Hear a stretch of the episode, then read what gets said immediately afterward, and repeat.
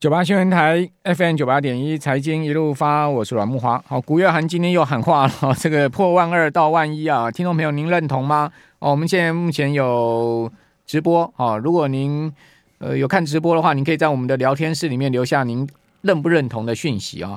那古月涵的看法是这样了哈，他是说呢，因为联准会会持续货币紧缩，哦，要达到两趴通膨的目标，哦，所以鲍尔呢，哦，也看到了哈，这个一九八零年代哈，美国那时候大通膨啊，哦，当时的联准会主席福克尔啊，哦，在通膨率降温之后就立刻降息的做法，哦，当时呢，呃，降息了，导致通膨率再度飙升了哈，最后又被迫再度升息，而升息后的政策利率甚至是比前一次还高。哦，也就是说，后面升的比前面还多了。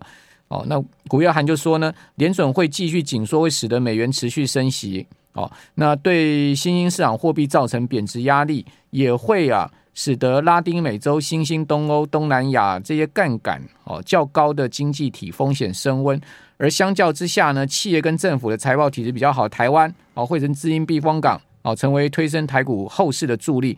不过呢，这是后市哦，这也就是说，在后市之前呢，会还会再大跌啊啊！他说台股在经历过去两年大涨之后啊，目前有泡沫化迹象哦，所以呢，需要一点时间修正哦。他也认为现在大盘还不到底部哈，预估指数破二万二，甚至可能下探万一啊。不过台股具备企业负债低的优势哈，比其他的股市啊更具抗跌的优势。那如果说台股都要破万二，下探万一的话，那其他股市不是要跌更惨？好，如果我们都比较抗跌的话，那他意下就是说，其他市场不是要跌更惨吗？啊，至于外资有没有办可能今年回补台股啊？他说，呃，外资去年不是只有卖台股，也大举的卖超欧美股市哈，使得呢外资买台股主要锁定的规模的呃公司，像台积电啊、联发科啦，哦这些呢，呃，是不是外资要回笼，还要看台积电后面的业绩表现。哦，但是要注意的是，只要台积电提高资本支出啊，哦，初初期都会压低它的获利空间。呃，再加上过去两年市场经历了晶片大缺货，哈，通常缺货之后就会出现供给过剩。哦，预期包括获利表现跟晶片供给呢，都会成为外资观察的重点了哈。那至于投资标的，古月涵则认为说，外资偏爱大型全值股。好，金融业对外资来讲说有监理严格啦，哦，资本不够大跟获利不够高的问题。哦，也就是说，金融业对外资的吸引力不大了。言下之意是这样了。那至于生技股呢，也比较难吸引外资的青睐。哦，这是他的看法。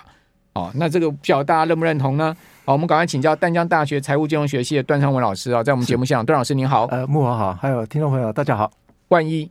有没有可能？哦，段老师，古月涵，台湾先生，古月涵今天呃开了这个投资展望会，哇，直接讲台股有泡沫化危机。去年已经跌六千点了，还叫泡沫吗？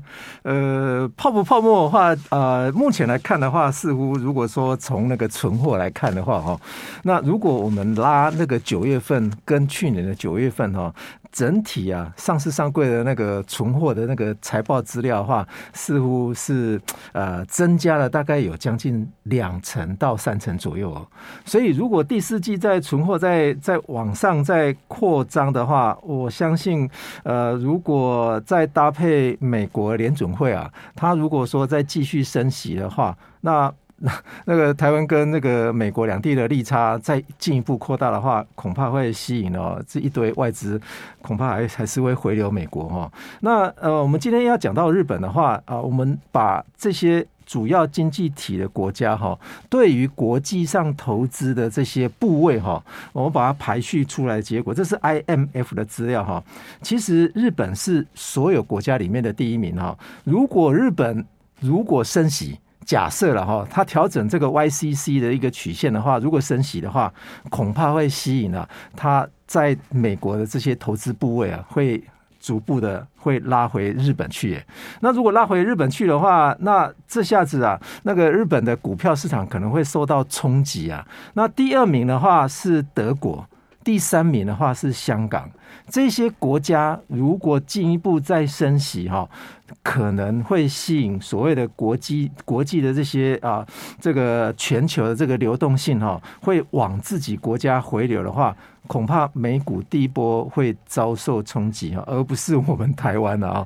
那当然，我们台湾的股票美股冲击，美股大跌，台股绝对不可能幸免于难啊。对啊，所以第一波应该是美股。所以刚刚有网友有提到说，呃，除非美股破底啊，台湾才有可能破底，这是蛮好的一个 一个一个看法哦。那当然，现在留言板上有很多正反不同的意见哦。比如我我我念一下哈。呃，像是 Joseph 讲说，万一破万一就可以买了吧？我我个人认为破万一绝对可以买了，破万一就已经看到一万点了。呃，在一万点再跌破，就剩下不到一万点，那当然可以买嘛，哈。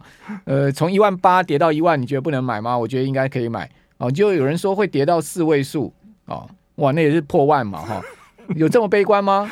哦，还有人讲说呢，在一定条件之下，大师的言论才会成为反指标，别一昧的认定大师就是反指标，因为很多人讲说古月涵是反指标嘛。哦，那另外露露想说呢，听段老师的话，趁日币回跌的时候赶快换了一些。哦，不过呢，不知道过完年呢、啊、能不能再跌一点？哦，就是说，呃，日币再贬一点，然后再再多换一点，是不是？露露，你是这个意思嘛？哈、那 David David 说，当然回一万点了。哇，这个看得很坚决哦。好，那另外 Mark 说呢，古月涵的。观点常常是反指标哦。威廉说呢，一万一千点的指标还太保守。那威廉，请问你要觉得它跌到什么程度？哦，还有牛肉面说，谷歌一直有反指标的美名了哈。呃，吉说呢，跟杨金龙老师说的一样，哈，这个一万二、一万一，杨金龙，杨金龙是央行总裁，你是讲杜金龙吧？好，Wendy 的看法也很有趣，他说跌到一万一啊，哦，就不用选啦。好，他说呢。呃，看起来要选举后啊，才会跌到一万一。呃，也有人跟他相同的看法，说如果跌到万一的话，民进党就不用选了。哦，这个就是从政治的角度来看了哈。哦，Mayor 说外资去年卖了太多台股，希望台股多跌一点，希望台股多跌一点。Mayor 干嘛？那你是希望跌多一点，赶快再买多一点吗？啊？空手，空手。好啦，这个大致上很多我们的听众朋友看法也都蛮有趣的哈。这个正反面看法也都蛮多，但是指责古月涵是反指标人占大多数哦。哦，这个对，呃，名人真的有这个反指标效应吗？但是，呃，据我所了解哦，古月环古古月环的话，他是认为说这个股票市场是一个呃这个赌博市场啊，他把它认定是一个赌博市场。可是他这一辈子都在股这个赌场。对啊，所以他以他在买股票，基本上也是把它当做是一种赌博啊。那呃，其实他有讲过一句话，啊也就是说，呃，在股票市场里面的买家的话，基本上都是傻子。这个傻子的话，基本上都是在等另外一个。呃，蠢蛋，那蠢蛋的话，基本上都在等另外一个笨蛋出来哦。所以，呃，这个这些傻子、这些蠢蛋、这些笨蛋的话，原则上他都认定说，他们都在等另外一个高点了。哦，好，那呃，魏哲家会是傻子跟蠢蛋吗？好，晶圆代工龙头厂台积电的总裁魏哲家哦，去年十二月哦加码买进自家股票日六十七张，已经连续三个月加码了，总共。今天公布出来的数字啊，魏总裁已经买了四百六十七张的台积电哦，哦，这是根据公开资讯观测站的资料哈。魏哲家十二月从集中交易场加码买进六十七张，好，持股张数增加到六千三百四十九，六千多张台积电，这么多哇！魏总裁已经要薅牙哈，以台积电十二月股价落在四四二点五到五零八来估算哈，魏哲家加码将近三千万，好，那。他为什么有这个钱呢？因为他现在拿台积电去直设嘛。哦，他在十月十七号直射了一千六百张台积电股票哈。那十月、十一月分别加码买进两百张哦。那同时十二月再买六十七张，投资金额已经超过了一点七九亿，哦，将近一点八亿哈。呃，除了魏哲家以外，台积电欧亚业务暨研发还有技术研究资深副总。侯永清哦，研究发展设计暨资讯技术平台副副总经理鲁立忠，跟企业规划组织副总经理李俊李俊贤哦，四个副总级的主管哦，十二月同步加码台积电股票，以示效忠了哈。以示效忠是我讲的哈。哦，今年对于股神巴菲特买进台积电 ADR，魏哲嘉则是说呢，希望对台积电股价有正面影响哈。只要营运成绩好，市场一定会反映价值。哎。他们都在买台积电呢，段老师他们是傻瓜吗？他们是傻子吗？那如果会跌到一万一，我们在一万一再去买台积电就好了。我们干嘛现在跟着他们屁股后面去买台积电呢？我觉得他们在，他们是公司内部人呢。对啊，内部人士啊。问题是内部人士他这样公布的话，基本上是属于内线交易的一种。没有啦，这个是公开资讯啊。对啊，这公开资讯观测站里面所公布的话，其实它都是被框住所谓的内线人士哎。那如果内线人士的话，你可以这样子，呃，这个，呃，呃，就是买股票之后啊，新闻再把它报道出来的话，这已经不是内线了啦，所以也没有什么讯息了。所以基本上我们看到早期的时候啊，我们看到，比方说张忠谋他有多持有台积电股票的话，台积电股票后来有在涨吗？似乎好像也没有啊，都停留在他们原始的一个价位而已啊。嗯那是不是有可能是在护盘？而不是在护股票，未来会是上涨哦，这个不无可能哎，所以这个等等同很类似呃库藏股了哈，很类似啊。当然这种股票的话买进来的话是不会销毁，库藏股买进来是是必须要销销毁的动作哦。哎，大家要知道啊，呃，魏哲家直设一千六百张台积电的股票去跟银行借钱哦，他其实这个直设是要付利息的哦。是啊，对啊，不 不要以为说我要把这个股票。直在直设在银行里面，我拿到现金，一般直设可以拿到六到七成的现金嘛？以台建这么好的股票来讲，拿的拿个七成的直设现金应该不是太大的问题。一千六百张不少钱呢，拿了七成的现金出来，事实上这个钱它是要付利息的哦，直设是要有付利利息，所以它基本上是有这个呃利率风险的哦，这个是有成本的哈，不要以为它这个是一本万利哈。好，我们这边先休息一下，等下回到节目下，我们正式来谈这个日本的情况。九八新闻台。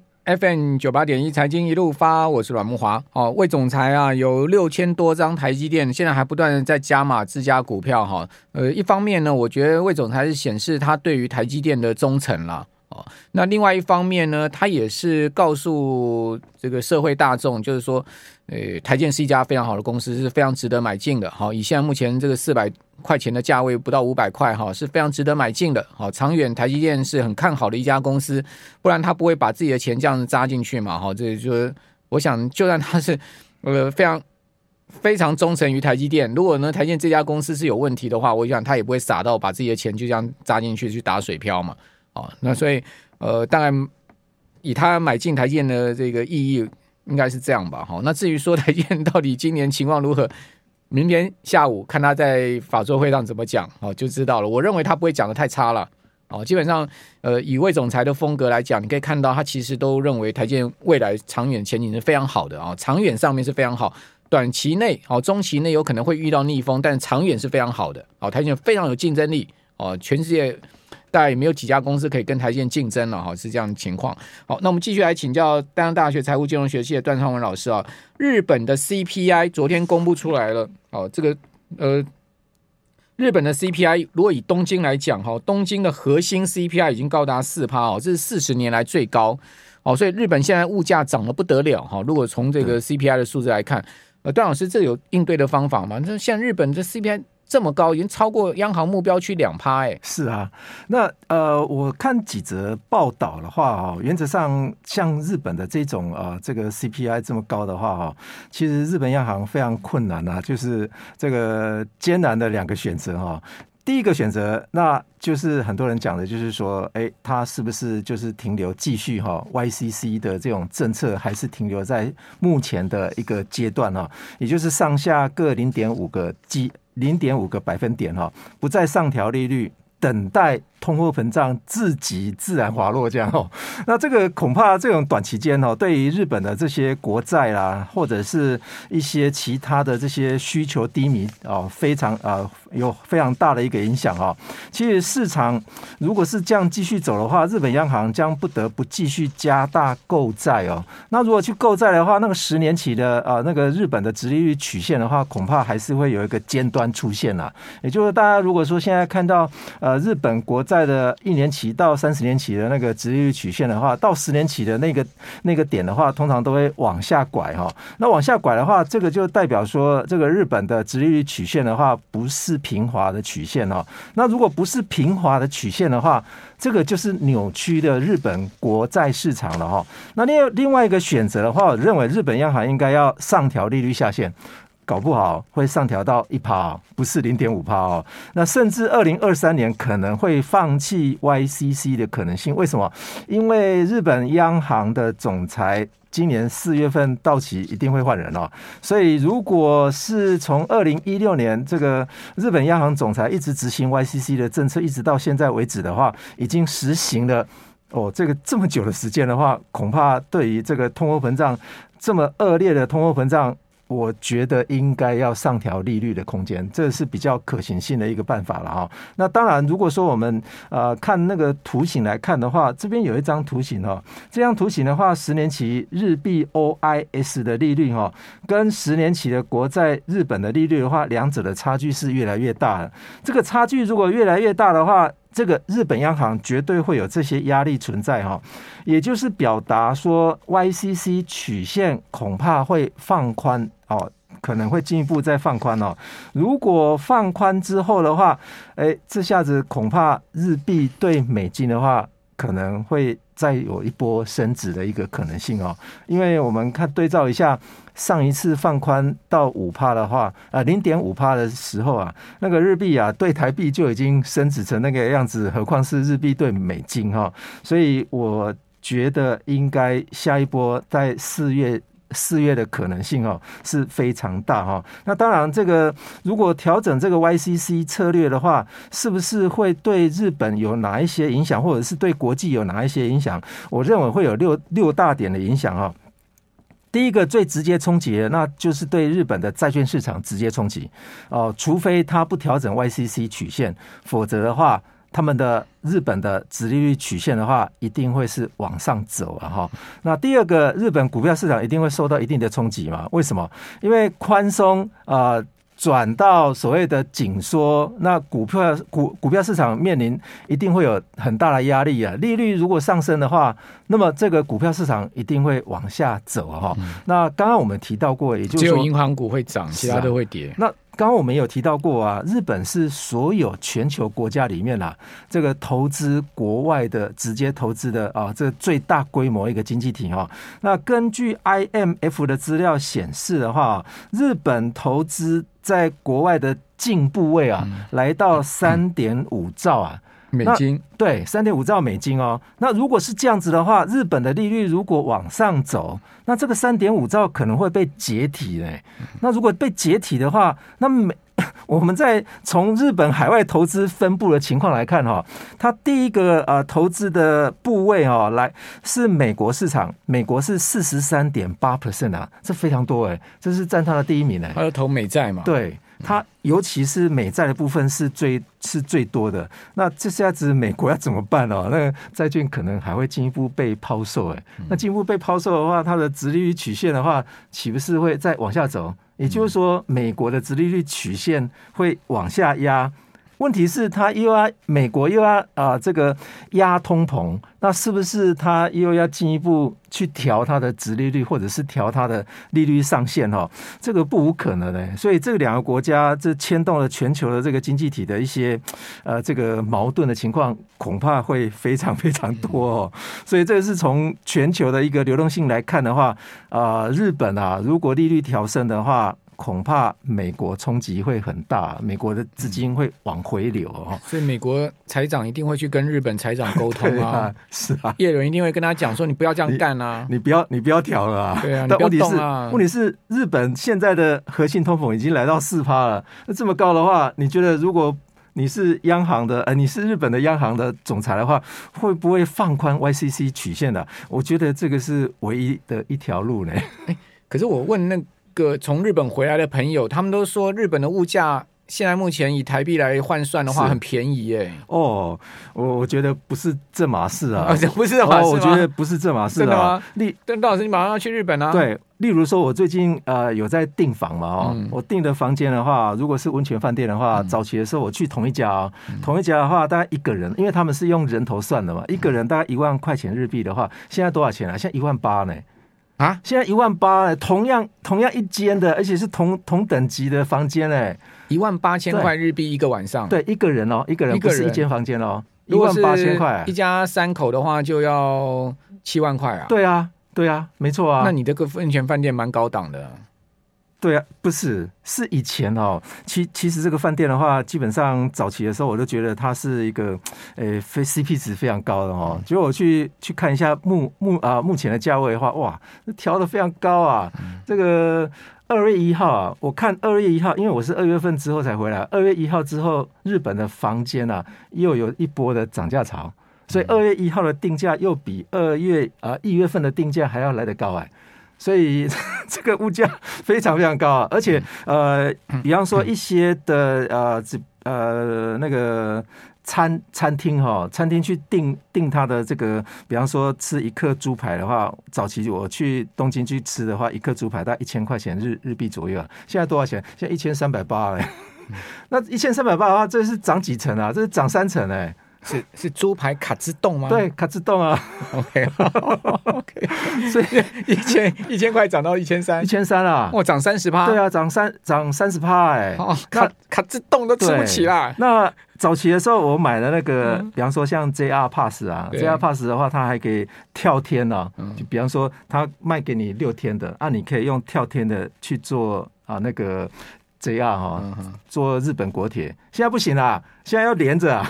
哦，现在都要连着，不让你跳天了。对，不让你跳天了。早期的时候是可以跳天的，当然有有观众朋友如果有去过日本的话，你可能买到是不能跳的，但是有一些是可以跳的。哦，当然就是说，呃，同样的价位，他就让你说，呃，不能，反正你要连着走就对了。好，那那那被阿格力骗了，很贵啊，很贵啊。哦，好，你刚刚讲说有六大影响，我们刚刚只讲了两个嘛。对，还有那还有四个，我们广还有还有从外国投资人来看的话，哈，其实资金啊。